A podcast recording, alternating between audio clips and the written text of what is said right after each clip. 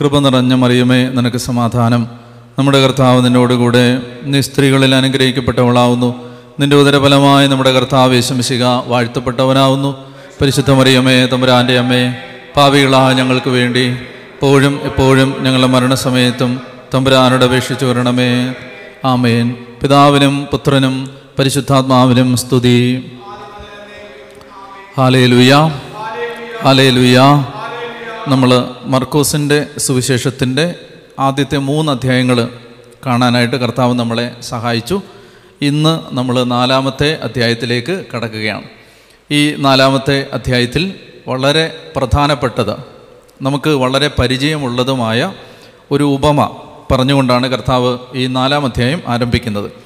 നാലാം അധ്യായത്തിന്റെ ഒരു പ്രത്യേകത മർക്കോസ് നാലിന്റെ പ്രത്യേകത മർക്കോസ് ഈശോയുടെ പ്രബോധനങ്ങൾ വിവരിക്കുന്ന അധ്യായമാണ് നാലാമത്തെ അധ്യായം. ഈശോയുടെ പ്രബോധനം. മർക്കോസിന്റെ സുവിശേഷത്തെ സംബന്ധിച്ച് നമ്മൾ മനസ്സിലാക്കിയത് അതിൽ സംഭവങ്ങളാണ് കൂടുതലും. ഈശോയുടെ പ്രബോധനങ്ങൾ കുറവാണ്. സംഭവങ്ങൾക്കാണ് മർക്കോസ് പ്രാധാന്യം കൊടുത്തിരുന്നത്. അപ്പോൾ എപ്പിസോഡ് എപ്പിസോഡ് എപ്പിസോഡ് എപ്പിസോഡായിട്ടാണ് മർക്കോസ് പറഞ്ഞു പോകുന്നത്.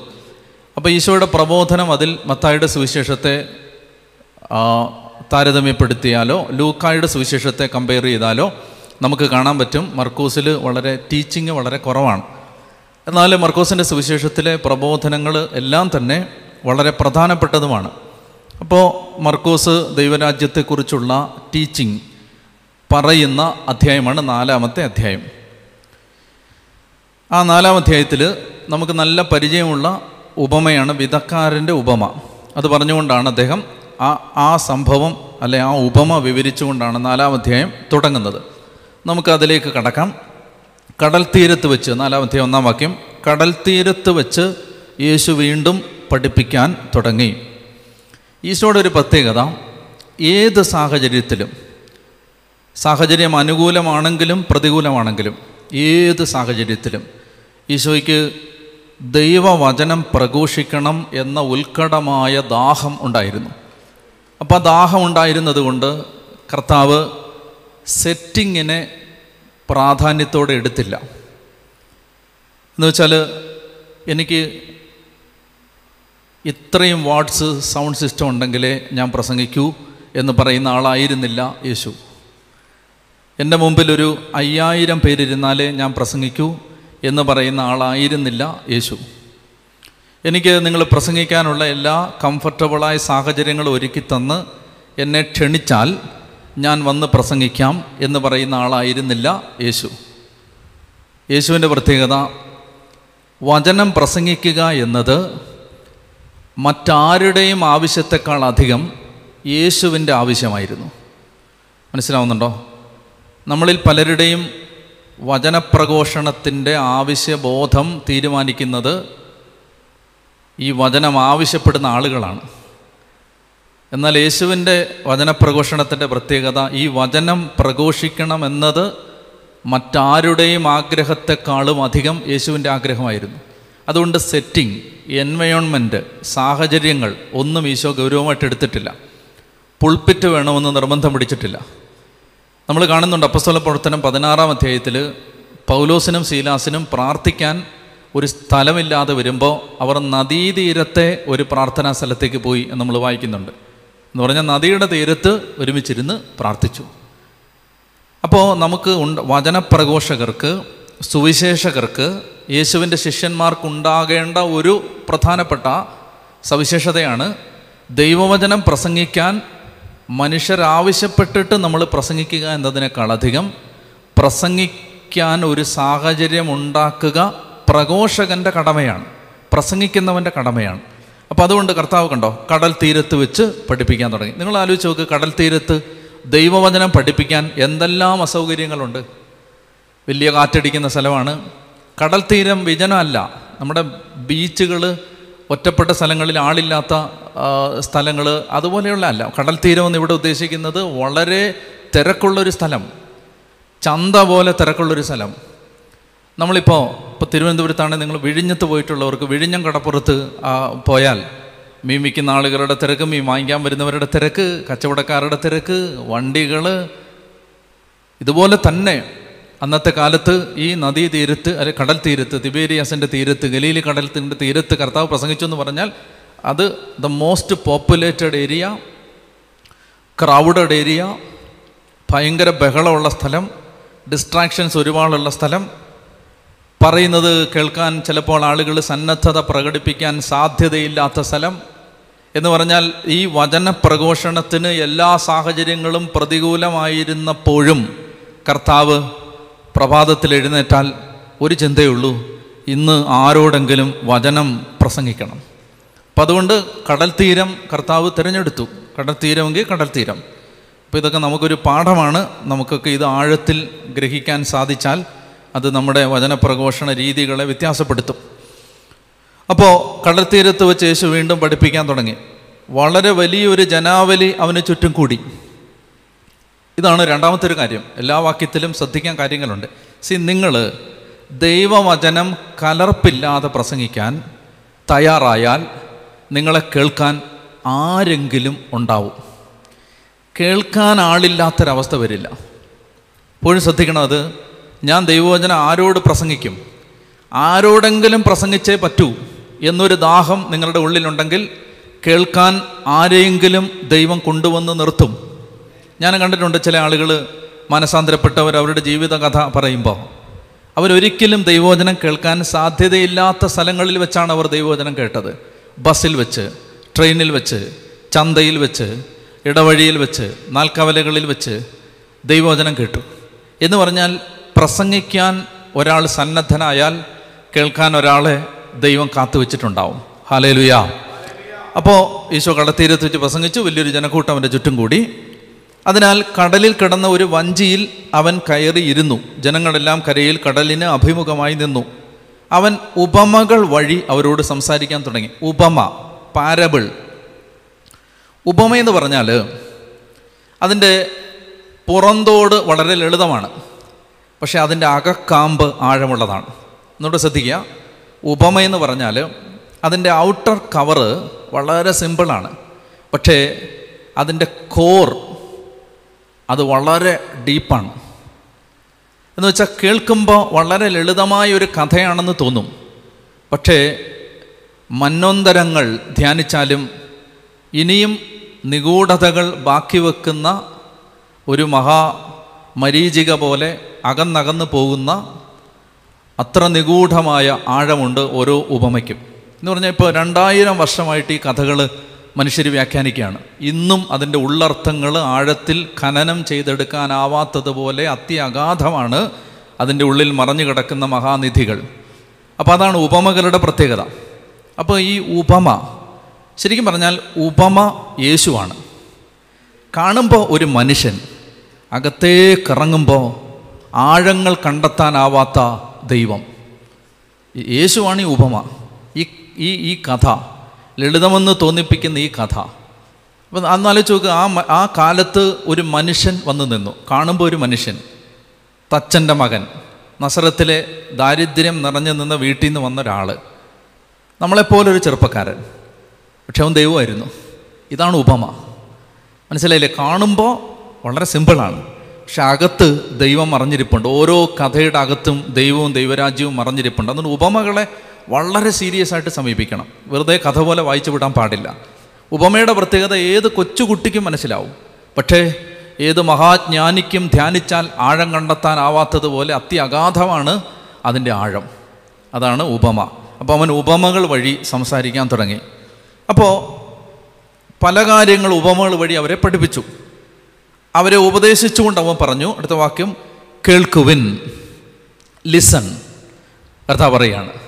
ഇത് ഈശോ ആവർത്തിച്ച് പറഞ്ഞിരുന്നൊരു വാക്കാണ്. ശ്രദ്ധിച്ച് കേൾക്കുവിൻ ലിസൺ നിങ്ങളുടെ കാത് തുറന്നു തരിക. ഈ മൂന്നാമത്തെ വാക്യത്തിലാണിത്.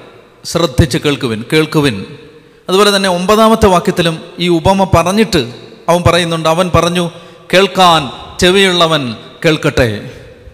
ഉപമ തുടങ്ങുന്നത് കേൾക്കുവിൻ എന്ന് പറഞ്ഞിട്ടാണ്.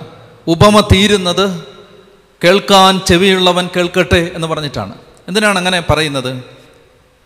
പറയുന്നതിന്റെ ഉദ്ദേശം ഇത്രയേ ഉള്ളൂ. ഇതിനെ നിസ്സാരമായിട്ട് എടുക്കരുത്. ഇതൊരു കഥയാണെന്ന് തോന്നും. ലളിതമാണെന്ന് തോന്നും. പക്ഷേ അഗാധമാണ് അതിന്റെ ആന്തരികത. അതുകൊണ്ട് കേൾക്കണം. അത് കേൾക്കുക എന്ന് പറഞ്ഞാൽ ഹൃദയം തുറന്ന് കേൾക്കണം.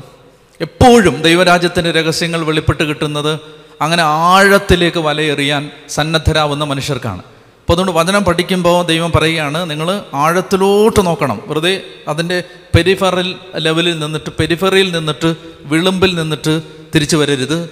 അകത്തോട്ട് നോക്കണം. പിന്നെന്തെന്നറിയാമോ? നമ്മളിതിന്റെ അർത്ഥം യഥാർത്ഥത്തിൽ തിരയേണ്ടത് കമന്ററികളിലോ പുസ്തകങ്ങളിലോ ഒന്നുമല്ല. ഇത് കർത്താവിനോട് ചോദിക്കണം. ഈ ശിഷ്യന്മാർ ഓരോ കഥ പറഞ്ഞു കഴിഞ്ഞും വീട്ടിലെത്തുമ്പോൾ കർത്താവിനോട് ചോദിക്കുമായിരുന്നു എന്താണിതിന്റെ അർത്ഥം? കർത്താവ് പറഞ്ഞു കൊടുത്തിരുന്നു അർത്ഥം. ഇന്നും ഇത് പ്രസക്തമാണ്. എന്താണ്? എന്തെങ്കിലും ഒരു ഉപമ വായിക്കുമ്പോൾ മനസ്സിലാവുന്നില്ലെങ്കിൽ അത് ഒരു കമന്ററി വായിച്ച് അതിന്റെ അർത്ഥം കണ്ടുപിടിക്കുക എന്നതിലും പ്രായോഗികമായി നമ്മൾ പരിശ്രമിക്കേണ്ടത് ഈശോയോട് ശാന്തമായി ഇരുന്നിട്ട് കർത്താവിനോട് ചോദിക്കുക കർത്താവ് എന്താണ് ഇതിന്റെ അർത്ഥം? അതിന്റെ വെളിപ്പെടുത്തൽ വരാൻ തുടങ്ങും. കർത്താവ് പഠിപ്പിക്കുമെന്നൊരു വാഗ്ദാനം ഇല്ലേ എല്ലാ കാര്യങ്ങളും ക്രിസ്തുവിന്റെ അഭിഷേകം നിങ്ങളിൽ വസിക്കുന്നതിനാൽ അവൻ എല്ലാ കാര്യങ്ങളും നിങ്ങളെ പഠിപ്പിക്കും. ഹെബ്രായർ എട്ടിൽ പുതിയ ഉടമ്പടിയെക്കുറിച്ച് പറയുമ്പോൾ പറയുന്നുണ്ട് ഇനി ആരും അവരെ ദൈവത്തെക്കുറിച്ച് പഠിപ്പിക്കേണ്ടതില്ല ദൈവം തന്നെ അവരെ പഠിപ്പിക്കും. പിന്നീട് യശയ പ്രവചനമുണ്ട് ദൈവത്താൽ അവർ പഠിപ്പിക്കപ്പെട്ടവരാകും. യശയ അമ്പത്തഞ്ചിൽ വാക്യമുണ്ട് പ്രഭാതത്തിൽ ശിഷ്യനെ എന്ന പോലെ അവന്റെ കാതുകളെ ഉണർത്തും. അപ്പോൾ ഇത് ദൈവം പറഞ്ഞു തരും. പ്രത്യേകിച്ച് വചനത്തിന്റെ അർത്ഥം. അപ്പോൾ അതുകൊണ്ട് ഇതാണ് ലിസൺ മാത്രമല്ല ഈ കേൾക്കുവിൻ എന്ന് പറയുന്ന ആ വാക്യം മൂന്നാമത്തെ വാക്യത്തിലും ഒമ്പതാമത്തെ വാക്യത്തിലും നമ്മൾ കാണുന്ന കേൾക്കുവിൻ എന്ന പ്രയോഗം മറ്റൊന്നിനെ മറ്റൊന്നിന്റെ മാറ്റൊലിയാണ്. വേറൊരു കാര്യത്തിന്റെ എക്കോയാണ്. ഇറ്റ് ഈസ് എക്കോയിങ് സംതിങ് എൽസ് എന്തിനാ അത് എക്കോ ചെയ്യുന്നത്? അത് പ്രതിധ്വനിപ്പിക്കുന്നത് ഓർമ്മപ്പെടുത്തുന്നത്. നമ്മൾ വായിക്കുന്നുണ്ട് നിയമാവർത്തനം ആറിൽ ഇസ്രായേലെ കേൾക്കുക. ക്ഷമ Israel. Listen hear O Israel. ആരാ പറഞ്ഞേ? യഹോവയായ ദൈവം.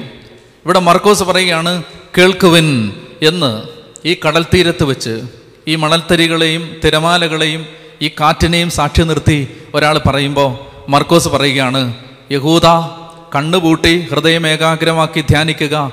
പഴയ നിയമത്തിന്റെ അരണ്ട ഇരുണ്ട താൽപ്പുറങ്ങളിൽ എവിടെയോ നിന്ന് ദൈവം വിളിച്ചു പറഞ്ഞില്ലേ ഒരിക്കൽ ഇസ്രായേലെ കേൾക്കുക. എന്താണ് അതിന്റെ അർത്ഥം? അതേ ദൈവമാണ് ഇതാ നിന്റെ മുമ്പിൽ ഈ വള്ളത്തിൽ നിന്ന് വള്ളത്തിലിരുന്ന് നിന്നെ പഠിപ്പിക്കുന്നത്. ഈശോയുടെ ദൈവത്വത്തെ എക്കോ ചെയ്യുന്ന ചില വാക്കുകളാണ് ഇതെല്ലാം നമ്മൾ നേരത്തെ കണ്ടിരുന്നു.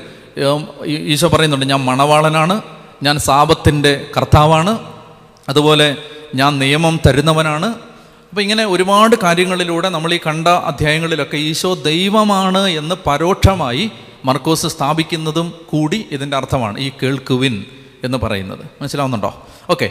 ഇനി അടുത്തത് ഇത് നമ്മൾ ഈ ഈ വിധക്കാരന്റെ ഉപമ നമുക്ക് ഒത്തിരി നമ്മൾ കേട്ടിട്ടുള്ളതാണ്. ഞാൻ അതിനെ അത് വേഗം ഒന്ന് പറഞ്ഞു പോയിട്ട് എനിക്ക് കുറച്ചുകൂടെ നിങ്ങൾ ആഴത്തിൽ മനസ്സിലാക്കണമെന്ന് ഞാൻ ആഗ്രഹിക്കുന്നത്. ഇതിന്റെ ഒടുവിൽ ഈശോ പറയുന്ന ചില വാക്ക് വാക്യങ്ങളുണ്ട്. അതിന്റെ അർത്ഥമാണ്. ബാക്കിയൊക്കെ നമുക്ക് ഒത്തിരി അറിയാവുന്ന കാര്യങ്ങളായതുകൊണ്ട് ഞാൻ അതിന്റെ ഡീറ്റെയിൽസിലേക്ക് പോകുന്നില്ല. പെട്ടെന്ന് ഞാനൊന്ന് പറഞ്ഞു പോവാണ്. അതായത് നാല് തരം പ്രതികരണങ്ങൾ ദൈവവചനത്തോട് മനുഷ്യരുടെ ജീവിതത്തിൽ മനുഷ്യർ കാണിക്കും. നാല് തരത്തിൽ. ഇപ്പം നീ ആരോടെങ്കിലും സുവിശേഷം പറയാൻ പോയാൽ ഒരു പത്ത് പേരോട് സുവിശേഷം പറഞ്ഞാൽ ഈ പത്ത് പേരോട് പറഞ്ഞു കഴിയുമ്പോൾ ഈ നാല് തരത്തിലുള്ള പ്രതികരണം അവരിൽ നിന്നുണ്ടാവും. മനസ്സിലാവുന്നോ? അത്രയാണ് വളരെ സിമ്പിളായിട്ട് പറഞ്ഞാൽ നമ്മൾ ഇന്നും ദൈവരാജ്യത്തെക്കുറിച്ച് പറയുമ്പോൾ ഇപ്പം ഞാൻ ഈ പറഞ്ഞുകൊണ്ടിരിക്കുന്നത് സുവിശേഷമാണ്. ഈ സുവിശേഷം പറയുമ്പോൾ ഈ സുവിശേഷം കേൾവിക്കാരിലേക്ക് എത്തുമ്പോൾ അതിന് നാല് ടൈപ്പ് ഓഫ് റെസ്പോൺസ് ഉണ്ടാവാം. നാല് തരത്തിലാണ് മനുഷ്യർ ഇതിനെ എടുക്കുന്നത്. അതാണ് ഈശോ ഈ വിധക്കാരന്റെ ഉപമയിലൂടെ പറയാൻ ആഗ്രഹിക്കുന്നത്. വിധക്കാരൻ വിതയ്ക്കാൻ പുറപ്പെട്ടു. പുറപ്പെട്ടു. വിധക്കാരൻ വിതയ്ക്കാൻ പുറപ്പെട്ടു. ആരാണ് ഈ വിധക്കാരൻ? യേശുവാണ്. യേശു സ്വർഗത്തിൽ നിന്ന് വചനവുമായിട്ട് ഇറങ്ങി വന്നു. സുവിശേഷവുമായി ഇറങ്ങി വന്നു. ദൈവവചനവുമായി ഇറങ്ങി വന്നു. അതാണ് ഈ വിധക്കാരൻ. അവൻ വിതച്ചു. എവിടെയൊക്കെ വിതച്ചു? കടൽ തീരത്ത് വെച്ച് വിതച്ചു സിനഗോഗിൽ വെച്ച് വിതച്ചു. അതുപോലെ ഓരോ വ്യക്തികളെ രോഗികളെ കണ്ടപ്പോൾ അവരോട് സംസാരിച്ചപ്പോൾ വചനം വിതച്ചു. അപ്പം മുറി അപ്പം വർദ്ധിപ്പിക്കുന്ന സംഭവത്തിന് മുമ്പ് മരുഭൂമിയിൽ വെച്ച് വിതച്ചു. അതുപോലെ തന്നെ അപ്പസ്തോലന്മാരുടെ രാത്രിയിൽ വീട്ടിലിരുന്ന് സ്വകാര്യമായിട്ട് അവരുടെ ഹൃദയങ്ങളിൽ ഈ വിത്ത് വിതച്ചു. അങ്ങനെ ഈ വിധക്കാരൻ ഒരുപാട് വിത്ത് വിതച്ചു. അതിനോടുള്ള മനുഷ്യരുടെ പ്രതികരണമാണ് കർത്താവ് പറയാൻ പോകുന്നത്.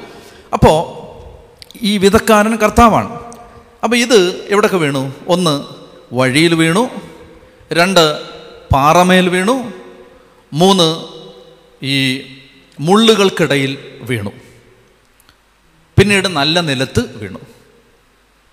അപ്പോൾ ഒന്ന് ദ പാത്ത് രണ്ട് ദ റോക്ക് മൂന്ന് എമങ് ദ തോൺസ്. വഴി വീണു പാറപ്പുറത്ത് വീണു മുള്ളുകൾക്കിടയിൽ വീണു പിന്നെ നല്ല നിലത്ത് വീണു. ഇതൊക്കെ എന്താണ്? ഒന്നാമത്തെ ഒരു കാര്യം നമ്മൾ ഇതിൽ നിന്ന് മനസ്സിലാക്കേണ്ടത് ഈ വിധക്കാരൻ ഭയങ്കര ജനറസാണ് എന്ന് പറഞ്ഞാൽ വിധക്കാരൻ മണ്ണിന്റെ നിലവാരം നോക്കിയല്ല വിതയ്ക്കുന്നത്. ഈ കർത്താവ് വചനം പറയുന്നത് മണ്ണിന്റെ ക്വാളിറ്റി നോക്കിയിട്ടല്ല. നല്ല നിലത്ത് മാത്രമേ വിതയ്ക്കൂ എന്ന നിർബന്ധം ഈ വിധക്കാരനില്ല. അവൻ എല്ലായിടത്തും വിതയ്ക്കും. കാരണം എന്താണ്? എല്ലാവരും രക്ഷ പ്രാപിക്കണമെന്നാണ് അവൻ ആഗ്രഹിക്കുന്നത്. അതുകൊണ്ടാണ് എല്ലായിടത്തും വിതയ്ക്കുന്നത്. അപ്പോൾ ഇവിടെ നമ്മൾ ശ്രദ്ധിക്കേണ്ടത് ചിലപ്പോൾ നമ്മളിങ്ങനെ വിചാരിക്കാൻ സാധ്യതയുണ്ട്. ഈ വിധക്കാരൻ ഒരു ബാസ്ക്കറ്റിൽ വിത്തുമായിട്ട് ഇങ്ങനെ പോകുമ്പോൾ പോകുന്ന വഴിക്ക് കുറച്ച് വഴി വീണു പിന്നെ കുറച്ച് പാറ വീണു കുറച്ച് മുള്ളുകൾക്കിടയിൽ വീണു അങ്ങനെയല്ല. വിതയ്ക്കാനായി വിതക്കാരൻ തിരഞ്ഞെടുത്തിരിക്കുന്ന സ്ഥലത്തിന്റെ തന്നെ നാല് ഭാഗങ്ങളാണിത്. അല്ലെങ്കിൽ നാല് തരം മണ്ണ് ഒരേ ഒരേ ഭൂമിയിൽ തന്നെയുള്ള നാല് ടൈപ്പ് സ്ഥലമാണിത്. അതായത് നിങ്ങൾക്ക് ഇപ്പോൾ അയാൾക്കൊരു അഞ്ച് ഏക്കർ സ്ഥലമുണ്ടെങ്കിൽ ആ അഞ്ച് ഏക്കറിൽ അയാൾ വിതയ്ക്കുകയാണ്. ചിലയിടത്ത് മുള്ളുകൾ പണ്ട് വിതച്ചതിന്റെ വിതച്ചത് കൊയ്തതിന് ശേഷം പിന്നീട് കാടൊക്കെ പിടിച്ച് കിടന്നു പിന്നെ അത് വൃത്തിയാക്കിയപ്പോൾ വേണ്ടത്ര വൃത്തിയായില്ല. കുറച്ച് സമയത്ത് മുള്ളൊക്കെ വളർന്ന് നിൽക്കുന്നു. അതിനിടയിൽ വിതച്ചു. മനസ്സിലാവുന്നോ? പാറ. പാറ എന്ന് പറഞ്ഞാൽ ചില ഈ ഈ പിന്നെ എന്താ പറയുക ഈ ലൈം റോക്കാണ് അവിടുത്തെ ചുണ്ണാമ്പ് പാറ. അത് ഉള്ള മണ്ണാണ്. അപ്പോൾ എല്ലായിടത്തും ഒന്നും നല്ല മണ്ണ് ഉണ്ടാവണമെന്നില്ല. ചിലയിടത്ത് പാറ പോലെ ചെറിയ ചെറിയ പാറ പോലെയുള്ള സ്ഥലമുണ്ട്. ഈ ഈ ഭൂമിയിൽ തന്നെ ഉണ്ട് അപ്പോൾ ഇതറിയാതെ വിതക്കാരന്റെ കയ്യിൽ നിന്ന് ബാസ്ക്കറ്റിൽ നിന്ന് താഴെ ഊർന്നു വീണതല്ല ഇയാൾ മനഃപൂർവം വിതച്ചതാണ്. ഒന്നിനെ ഒഴിവാക്കിയില്ല എന്നാണ് നമ്മൾ മനസ്സിലാക്കേണ്ടത് ഇവിടെ. ഒരു ഭൂമിയും ഒരു മണ്ണിനെ ഒഴിവാക്കിയില്ല. എല്ലാ മണ്ണിലും വിതച്ചു. അപ്പം അങ്ങനെ വഴിയെന്ന് പറയുമ്പോൾ പണിക്കാരൊക്കെ നടന്ന് ചില സ്ഥലം നല്ല കട്ടിയുള്ളതാണ്. അതിനെയാണ് വഴി എന്നല്ലാതെ എം സി റോഡിൽ കൊണ്ടുപോയി വിതച്ചു എന്നല്ല നാഷണൽ ഹൈവേ കൊണ്ട് വിത്ത് വിതച്ചെന്നല്ല എന്റെ അർത്ഥം. മറിച്ച് ഈ മണ്ണിൽ തന്നെ അയാൾ വിതയ്ക്കാനായി തിരഞ്ഞെടുത്ത മണ്ണിൽ തന്നെ കുറച്ച് കട്ടിയുള്ള സ്ഥലമുണ്ട്. അതാണ് ഈ വഴി. കാരണം എന്താണ്? ഈ ജോലിക്കാരൊക്കെ നടന്നും പോയും വന്നും ഒക്കെ ഉറച്ചു കിടക്കുന്ന മണ്ണ്. അതാണ് ഈ വഴി എന്ന് പറഞ്ഞ് ഉദ്ദേശിക്കുന്നത്. അപ്പോൾ ഈ വഴിയിൽ വീണു. പക്ഷികൾ വന്ന് അത് തിന്നുകളഞ്ഞു. ഞാൻ ഇത് വ്യാഖ്യാനിക്കുമ്പോൾ നാലാം അധ്യായത്തിന്റെ ഒന്ന് മുതൽ എട്ട് ഒമ്പത് വരെയും പതിമൂന്ന് മുതൽ ഇരുപത് വരെയും രണ്ട് ഒരു യൂണിറ്റായിട്ട് എടുത്താണ് വ്യാഖ്യാനിക്കാൻ പോകുന്നത്. അതായത് ഈശോ തന്നെ ഇതിന്റെ വ്യാഖ്യാനം പറയുന്നുണ്ട്. അപ്പോൾ അതുകൊണ്ട് നമ്മൾ അത് രണ്ടും ഒരുമിച്ചെടുത്തിട്ട് അടുത്ത ഒരു ഭാഗത്ത് നമ്മൾ ഇതിനിടയ്ക്കുള്ള പത്ത് മുതൽ പന്ത്രണ്ട് വരെയുള്ള വാക്യങ്ങൾ ഏറ്റവും ഡിഫിക്കൽട്ടായ വാക്യങ്ങളാണ് അത് നമ്മൾ അടുത്ത ഒരു ഘട്ടമായിട്ടാണ് വ്യാഖ്യാനിക്കാൻ പോകുന്നത്. അപ്പോൾ ഇപ്പം നമ്മൾ ഞാനിത് പറയുന്നത് ഈ കാര്യങ്ങൾ ഞാൻ പറയുമ്പോൾ നിങ്ങൾ ഓർത്തോണം നാലാം അധ്യായം ഒന്ന് മുതൽ എട്ട് വരെയും പതിമൂന്ന് മുതൽ ഇരുപത് വരെയുള്ള വാക്യങ്ങളിൽ നിന്നാണ് ഈ പറയുന്നത്. അപ്പോൾ ശ്രദ്ധിച്ചേ ചിലത് വഴിയരികിൽ വീണു. വഴി എന്ന് പറഞ്ഞാൽ എന്താ? വഴി എന്ന് പറഞ്ഞാൽ വലിയ താല്പര്യമില്ലാത്തൊരു മനസ്സാണത്. അത് നമ്മൾ ഒന്നാമതായിട്ട് മനസ്സിലാക്കേണ്ടത്. വഴി എന്ന് പറഞ്ഞാൽ അതായത് ഈ വചനം സ്വീകരിക്കാൻ ഇൻട്രസ്റ്റ് ഇല്ലാത്ത ഒരു ഹൃദയം. പക്ഷേ അവർ പള്ളിയിലൊക്കെ വരും. വചനപ്രഘോഷണത്തിനൊക്കെ ഇരുന്ന് തരും. ഇപ്പം നമ്മൾ ചെന്നിട്ട് പറഞ്ഞാൽ അവർ കേൾക്കും സന്നദ്ധതയോടെ കേൾക്കും കേൾക്കുകയും ചെയ്യും. പക്ഷേ വലിയൊരു ഇൻട്രസ്റ്റ് ഇല്ല. അതിനകത്തൊരു വലിയ ദാഹമൊന്നുമില്ല. അപ്പോൾ അതാണ് വഴി. അതിന്റെ ഈ ഇൻട്രസ്റ്റ് ഇല്ലാത്ത എന്താ? ഇൻട്രസ്റ്റ് ഇല്ലാത്തതിന്റെ കാര്യം ഇതിന്റെ വില അറിഞ്ഞുകൂടാ. ഈ വഴി നിൽക്കുമ്പോൾ ഒരു പ്രോബ്ലം ഉണ്ട്. വഴി നിൽക്കുമ്പോൾ ഒരുപാട് പേരെ കാണുന്നുണ്ട് ഒരുപാട് കാര്യങ്ങൾ കാണുന്നുണ്ട് ഒരുപാട് ശബ്ദം കേൾക്കുന്നുണ്ട്. അപ്പോൾ ഒത്തിരി കാര്യത്തിനിടയിൽ ഈ കാര്യം കേൾക്കുമ്പോൾ അതിന്റെ ഒരു വില അറിഞ്ഞുകൂടാ. അതുകൊണ്ടാണ് ഈ അങ്ങനെ ഒരു അങ്ങനെയുള്ള ഹൃദയം ഉണ്ടല്ലോ അങ്ങനെയുള്ള ഹൃദയമുണ്ട്. ലോ ഈ ഒത്തിരി കാര്യങ്ങളിൽ ഇങ്ങനെ ഒരുപാട് കാര്യങ്ങൾ അവ രാഷ്ട്രീയം സിനിമ പിന്നെ മറ്റുള്ളവരുടെ കാര്യങ്ങൾ അയൽവക്കക്കാരുടെ പ്രശ്ന കാര്യങ്ങൾ പിന്നെ പള്ളിക്കാരുടെ കാര്യങ്ങൾ ഇങ്ങനെ എന്തെല്ലാം കാര്യങ്ങളാണ് തലേ കിടക്കുന്നത് വഴിയാത് ആ വഴിക്കകത്തോട്ട് ഈ വചനം കയറില്ല ആരുടെയും കുറ്റമല്ലത് അതിനകത്ത് കയറില്ലത് കാരണം പല കാര്യത്തിൽ ഒരു കാര്യമാണ് അവർക്ക് വചനം. വചനം കയറില്ല അപ്പോൾ എന്ത് ചെയ്യുന്നു? അത് വിതച്ചു. വിത്ത് അവിടെ വീണു. പക്ഷെ ഇയാൾക്ക് വലിയ ഇൻട്രസ്റ്റ് ഇല്ലാത്തതുകൊണ്ട് വിത്തിനെ വേണ്ട പോലെ പരിഗണിച്ചില്ലാത്തതുകൊണ്ട് എന്ത് ചെയ്തു? ഇയാൾ അങ്ങോട്ട് തിരിഞ്ഞ് വേറൊരു കാര്യം ശ്രദ്ധിക്കാൻ പോയപ്പോൾ ഇത് സാത്താൻ വന്ന് എടുത്തുകൊണ്ട് പോയി. സാത്താൻ ഇങ്ങനെ നോക്കി നിൽക്കുകയാണ്. വിതയ്ക്കപ്പെട്ട ഏത് വചനവും എടുത്തുകൊണ്ട് പോകാൻ പിശാചി നിൽപ്പുണ്ട് അപ്പോൾ അതുകൊണ്ട് ഇത് വിതയ്ക്കപ്പെട്ട ഉടനെ പിശാജ് എടുത്തുകൊണ്ട് പോയി. അപ്പോൾ എന്താ നമ്മൾ ഇതിൽ നിന്ന് മനസ്സിലാക്കേണ്ടത്? നമ്മൾ ദൈവവചനം കേൾക്കുമ്പോൾ ഈ ദൈവവചനത്തോട് അദമ്യമായ ഒരു ദാഹം നമുക്കില്ലെങ്കിൽ വിതയ്ക്കപ്പെട്ട ഈ വചനം പിശാജ് എടുത്തുകൊണ്ട് പോകും നഷ്ടപ്പെട്ടു പോകും മത്തായി ഇതിനെ വ്യാഖ്യാനിക്കുന്ന സമയത്ത് ഒരു ഒരു അഡീഷണൽ വിവരം കൂടെ നമുക്ക് തരുന്നുണ്ട്. എന്തോ തരുന്നതെന്നറിയാം അദ്ദേഹം പറയുന്നുണ്ട് ഈ വചനം കേട്ട് ഗ്രഹിക്കാത്തവരിൽ നിന്ന് പിശാചെടുത്തോളൂ എന്നാണ് പറയുന്നത് വചനം കേട്ടിട്ട് അത് ഗ്രഹിക്കുന്നില്ല. ഗ്രഹിക്കുക എന്ന് പറഞ്ഞാൽ എന്താ അർത്ഥം എന്നറിയാമോ അതായത് എന്ത് വചനം കേട്ടാലും നമ്മുടെ ജീവിതത്തോട് അതെന്ത് സംസാരിക്കുന്നു എന്ന് ചോദിക്കുന്നതാണ് ഗ്രഹിക്കുന്നത്. ഇപ്പം നീ ഒരു വചനം കേട്ടാൽ ഒരു വചനം കേട്ടാൽ അപ്പം നീ അപ്പം തന്നെ ചോദിക്കണം ഈ വചനം എന്നോട് എന്താണ് സംസാരിക്കുന്നത്? മനസ്സിലായില്ലേ? അപ്പോൾ എന്നോട് എന്താണ് സംസാരിക്കുന്നത് എന്ന് ചോദിക്കുമ്പോൾ അത് നമ്മുടെ അകത്ത് കയറും നമുക്കത് മനസ്സിലാവും. എന്നോട് ഇതാണ് ഈ വചനം സംസാരിക്കുന്നത്. ഇപ്പം കർത്താവ് എന്റെ വലതുഭാഗത്തുള്ളത് കൊണ്ട് ഞാൻ കുലുങ്ങില്ല. സങ്കീർത്തനം പതിനാറ് എട്ട്. അങ്ങനെ ഒരു വചനം കേട്ടെന്ന് വെച്ചോ? കർത്താവ് എന്റെ വലതുഭാഗത്തുള്ളതുകൊണ്ട് ഞാൻ കുലുങ്ങില്ല. ഇപ്പം നിനക്ക് പട്ടിണി ഉണ്ടെന്ന് വെച്ചോ? പ്രശ്നമുണ്ടെന്ന് വെച്ചോ? മുന്നോട്ടുള്ള വഴി എന്താണെന്ന് ഉറപ്പില്ലെന്ന് വെച്ചോ? ഈ വചനം കേൾക്കുമ്പോൾ ഇതിപ്പോൾ എന്നോട് എന്താ സംസാരിക്കുന്നത്? എനിക്ക് ഈ പ്രശ്നം എല്ലാം ഉണ്ട്. പക്ഷെ ഞാൻ കുലുങ്ങില്ല. കാരണം എന്താണ്? കർത്താവ് എന്റെ എന്റെ എന്ന് പറയുമ്പോൾ നീ നിന്റെ പേര് പറഞ്ഞിട്ട് എന്റെ കൂടെ ഉണ്ട് കർത്താവ്. ഞാൻ കുലുങ്ങില്ല. അപ്പം അത് ഗ്രഹിച്ചു. മറ്റുള്ള ഒരാൾക്ക് വേണ്ടി വചനം കേൾക്കരുത്. മനസ്സിലായി? ഒരു വചനം കേൾക്കുന്ന സമയത്ത് ആ അവരെ ഇത് സഹായിക്കാം. അവരെ അല്ല നമ്മളെ ഇത് സഹായിക്കണം. നമ്മളോടിത് സംസാരിക്കണം. മനസ്സിലാവുന്നുണ്ടോ? അപ്പോൾ അതാണ് വചനം കേട്ടിട്ട് ഗ്രഹിക്കാത്തവരിൽ നിന്ന് സാത്താൻ എടുത്തുകൊണ്ട് പോകും. വഴി. രണ്ടാമത്തേതെന്ന് പറഞ്ഞാൽ ചിലത് മണ്ണ് അധികമില്ലാത്ത പാറപ്പുറത്ത് വീണു മണ്ണിൽ ആഴമില്ലാതിരുന്നതിനാൽ അത് പെട്ടെന്ന് മുളച്ചു പൊങ്ങി സൂര്യൻ ഉദിച്ചപ്പോൾ വെയിലേറ്റ് വാടുകയും വേരില്ലാതിരുന്നതിനാൽ കരിഞ്ഞു പോവുകയും ചെയ്തു. കർത്താവ് പറയാണ് ചിലർ വചനം കേൾക്കുമ്പോൾ സന്തോഷപൂർവം അത് സ്വീകരിക്കുന്നു. അപ്പോൾ രണ്ടാമത്തെ കൂട്ടർ ആദ്യത്തെ കൂട്ടർക്ക് വലിയ ഇൻട്രസ്റ്റ് ഇല്ല. രണ്ടാമത്തെ കൂട്ടർക്ക് ഇത് കേൾക്കാനൊക്കെ വലിയ ഇഷ്ടമാണ്. സന്തോഷത്തോടെ തന്നെയാണ് വചനം അവർ സ്വീകരിക്കുന്നത്. കേൾക്കാൻ നല്ല താല്പര്യമുണ്ട്. കേൾക്കാൻ ഒരു ഇഷ്ടമുണ്ട്. ഹേറോദേശന്റെ കൂട്ടാണ്. സ്നാപയോനെ വിളിച്ചിട്ട് പ്രസംഗം കൊണ്ടുവന്ന് കൊട്ടാരത്തി ഇരുന്ന് സ്നാപയോനാനെ പോലെ ഇത്രയും ഫിയറിയായ ഒരു പ്രീച്ചറുടെ കയ്യിൽ നിന്ന് വചനം കേൾക്കുമായിരുന്നു. കേൾക്കാൻ ഇഷ്ടമാണ്. പക്ഷെ ജീവിതത്തിൽ മാറ്റം വരുത്താൻ ഇഷ്ടമില്ല. കേൾക്കാൻ ഇഷ്ടമാണ്. അപ്പോൾ സന്തോഷത്തോടെ അവർ വചനം സ്വീകരിക്കുന്നു. സ്വീകരിച്ചിട്ട് എന്താ പ്രശ്നം എന്നറിയാം വേരില്ല. പാറയാണ്. വേരില്ല. വേരില്ലെന്ന് പറഞ്ഞാൽ ഇത് ഈ വചനത്തിന് വേണ്ടി ഒരല്പം പോലും സഹിക്കാനുള്ള മനസ്സില്ല. അല്ലെങ്കിൽ ഞാൻ വേറൊരർത്ഥത്തിൽ പറഞ്ഞാൽ വേരില്ലെന്ന് പറഞ്ഞാൽ വചനം സന്തോഷത്തോടെ സ്വീകരിക്കുന്നത് ദൈവം ആഗ്രഹിക്കുന്നത് പോലെ ജീവിതത്തെ മാറ്റാനല്ല തങ്ങൾ ആഗ്രഹിക്കുന്നത് പോലെ ദൈവത്തിൽ നിന്ന് എന്തോ കിട്ടാനാണ്. വ്യത്യാസം പിടികിട്ടിയോ ഈ വചനം വേരില്ലെന്ന് പറഞ്ഞാലേ ശരിക്കുള്ള വേരില്ല. വേര് വേരെന്ന് പറഞ്ഞാൽ ഒരു മരത്തിന്റെ വേരാണ് ഒരു മരത്തിന്റെ ശക്തി. വേരാർക്കും കാണാൻ പറ്റില്ല.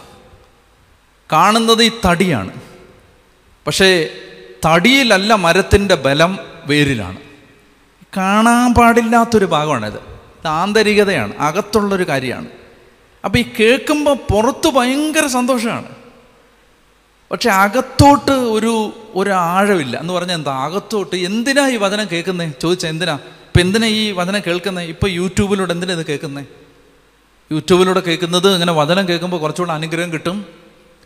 കൊച്ചുങ്ങളുടെ കാര്യങ്ങളൊക്കെ നേരെയാവും പ്രശ്നമൊക്കെ മാറും. പക്ഷെ പരിശുദ്ധാത്മാവ് ചോദിക്കുന്നുണ്ട് ഈ വചനം ഇപ്പം ഞാനിത് പഠിപ്പിക്കുന്നുണ്ട് എന്നിൽ എന്റെ സ്വഭാവത്തിൽ കാഴ്ചപ്പാടിൽ ചിന്താഗതിയിൽ ഇതൊരു മാറ്റം വരുത്താൻ ഞാൻ ആഗ്രഹിക്കുന്നുണ്ടോ? ഇത് കേൾക്കുമ്പോൾ കർത്താവെ അങ്ങ് എന്ത് സംസാരിക്കുന്നു അതനുസരിച്ച് ഞാൻ ചെയ്തോളാം. അങ്ങനൊരു വേരില്ല. മനസ്സിലാവുന്നുണ്ടോ നിനക്ക്? വചനം കേൾക്കുന്നുണ്ട്. ഭയങ്കര സന്തോഷത്തോടെ കേൾക്കുന്നേ.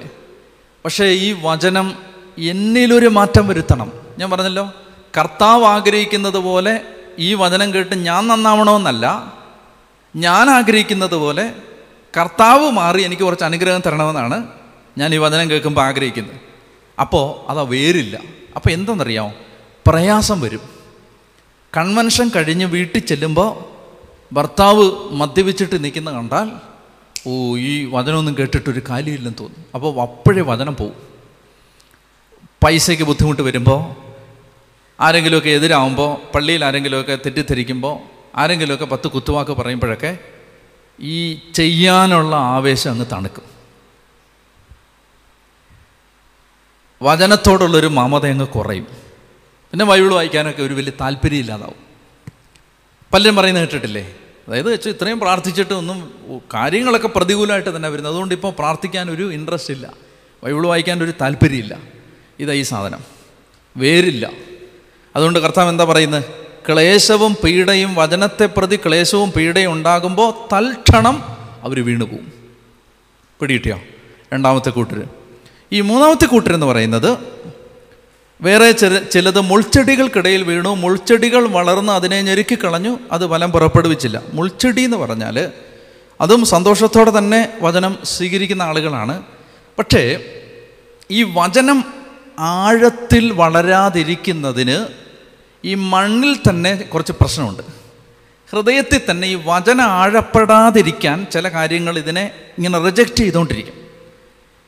നമ്മുടെ ഹൃദയത്തിൽ തന്നെ വചനം കയറി ഗുണ ഗുണ വചനം കയറി നമ്മളിൽ അത് പ്രയോജനമുണ്ടാക്കുന്നതിൽ നിന്ന് തടഞ്ഞുകൊണ്ട് ചില കാര്യങ്ങൾ വചനത്തെ ഇങ്ങനെ ഞെരുക്കിക്കൊണ്ടിരിക്കും.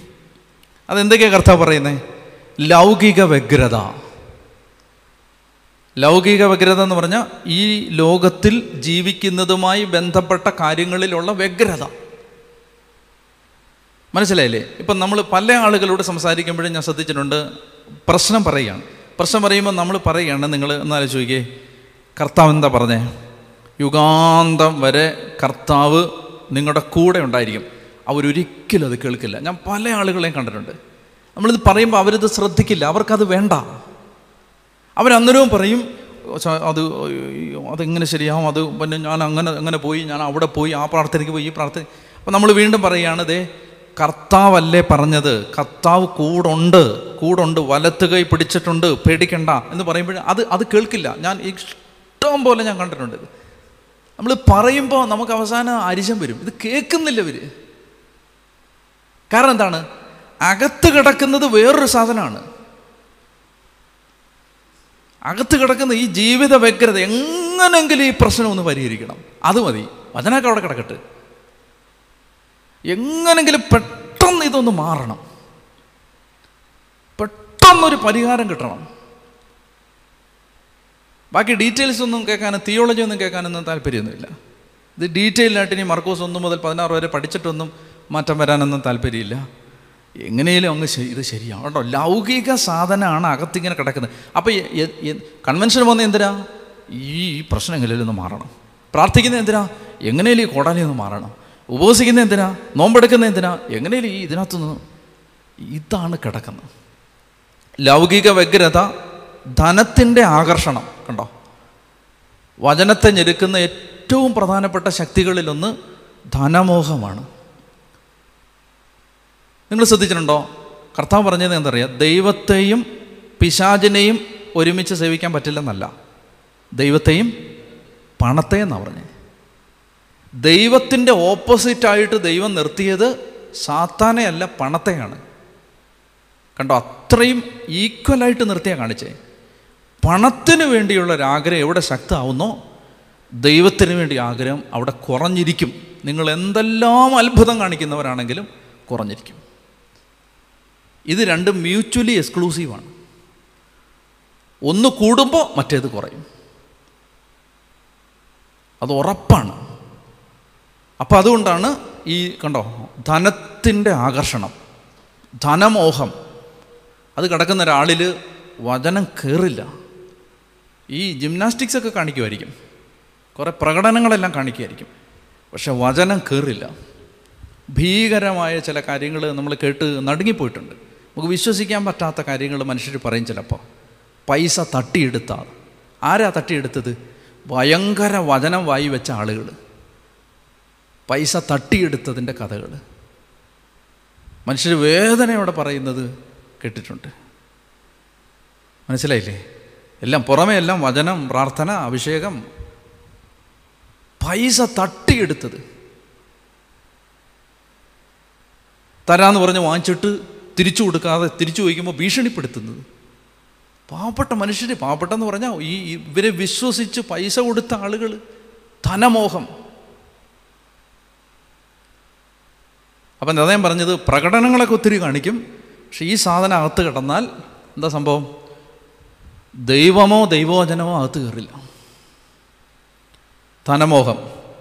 പിന്നീട് ലൗകിക ഭദ്രത ധനത്തിന്റെ ആകർഷണം മറ്റു വസ്തുക്കൾക്ക് വേണ്ടിയുള്ള ആഗ്രഹം. ലോകവസ്തുക്കൾക്ക് വേണ്ടിയുള്ള ആഗ്രഹവും അവരിൽ കടന്നുകൂടി വചനത്തെ ഞെരുക്കുകയും അത് ഫലശൂന്യമാവുകയും ചെയ്യുന്നു. പിടികിട്ടിയോ? അതാണ് മുള്ളുകൾക്കിടയിൽ വീണ വിത്ത്. നാലാമത്തേത് നല്ല മണ്ണിൽ വിതയ്ക്കപ്പെട്ട വിത്താകട്ടെ. വചനം ശ്രവിക്കുകയും സ്വീകരിക്കുകയും ചെയ്യുന്നവരാണ്. എന്ന് പറഞ്ഞാൽ അവർക്ക് വചനം കേൾക്കുമ്പോൾ ഒറ്റ ആഗ്രഹമുള്ളൂ കർത്താവെ അങ്ങയുടെ വചനം അങ്ങ് സംസാരിക്കണം. അങ്ങയോടുള്ള സ്നേഹമാണ് ഈ വന്നിരിക്കുന്നതിന്റെ കാരണം. വേറൊന്നുമില്ല അങ്ങ് സംസാരിക്കും. അങ്ങ് സംസാരിക്കുമ്പോൾ കിട്ടാൻ സാധ്യതയുള്ള ഒരുപാട് കാര്യങ്ങളല്ല ഞങ്ങളുടെ ലക്ഷ്യം. അങ്ങ് സംസാരിക്കുന്നതാണ് ഞങ്ങളുടെ ആനന്ദം. അല്ലേ സങ്കീർത്തനം പറയുന്നില്ലേ? അങ്ങയോട് ചേർന്നിരിക്കുന്നതാണ് എന്റെ ആനന്ദം. വേറെ ആനന്ദമൊന്നുമില്ല. ദൈവത്തെ ആനന്ദമായിട്ട് കാണുകയാണ്. സങ്കീർത്തനം നാലാം അധ്യായത്തിൽ പറയുന്നുണ്ട് ഏഴാമത്തെ വാക്യം. ധാന്യവും വീഞ്ഞും വർദ്ധിച്ച കാലത്ത് അവർക്കുണ്ടായതിലേറെ ആനന്ദം അങ്ങന്റെ ഹൃദയത്തിൽ നിക്ഷേപിച്ചു. വേറെ എന്തെങ്കിലും കിട്ടുന്നതിലുള്ള ആനന്ദമല്ല ദൈവമാണ് ആനന്ദം. കർത്താവാണ് ആനന്ദം. കർത്താവിനെ നോക്കുന്നതാണ് ആനന്ദം. നിന്റെ സന്നിധിയിൽ ആനന്ദത്തിന്റെ പൂർണതയുണ്ട്. എന്റെ ചിത്തം രക്ഷകനായ ദൈവത്തിൽ ആനന്ദിക്കുന്നു. ദൈവത്തിൽ ആനന്ദിക്കുന്നു. മനസ്സിലാവുന്നോ? അങ്ങനെയുള്ളവരിൽ ഞാൻ കുറച്ചുകൂടെ കഴിഞ്ഞിട്ടത് പറയാം ശരിക്കും ഈ ബൈബിൾ ആർക്ക് മനസ്സിലാവുമെന്നറിയാമോ അതായത് ഓരോ ഘട്ടം കഴിയും തോറും ബൈബിൾ ആഴത്തിൽ മനസ്സിലാവണമെങ്കിൽ അതിന്റെ ഒരു രഹസ്യം ഞാൻ പറഞ്ഞു തരാം. നല്ല ശിഷ്യന്മാരാവാൻ ആഗ്രഹിച്ച് പ്രാർത്ഥിച്ച് തുടങ്ങിയാൽ ബൈബിൾ മനസ്സിലാവും. ഇതിനകത്തെ രഹസ്യം പിടികിട്ടും. ശിഷ്യത്വത്തിന് വേണ്ടി ദാഹിക്കുന്നവർക്കാണ് കർത്താവ് എല്ലാം രഹസ്യമായിട്ട് പറഞ്ഞു കൊടുത്തു എന്ന് അതിനകത്ത് പറയുന്നത് വീട്ടിൽ വന്നു കഴിയുമ്പോൾ എല്ലാം രഹസ്യമായിട്ട് പറഞ്ഞു കൊടുത്തു. ഇതിന്റെ അർത്ഥം ഇതാണ്. ആർക്കാ? ശിഷ്യന്മാർക്ക്.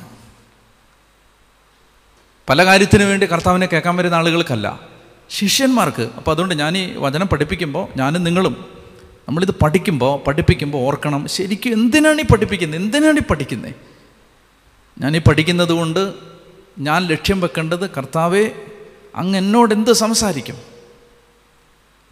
കർത്താവാണ് ലക്ഷ്യം. വേറൊന്നുമല്ല. ഓക്കെ.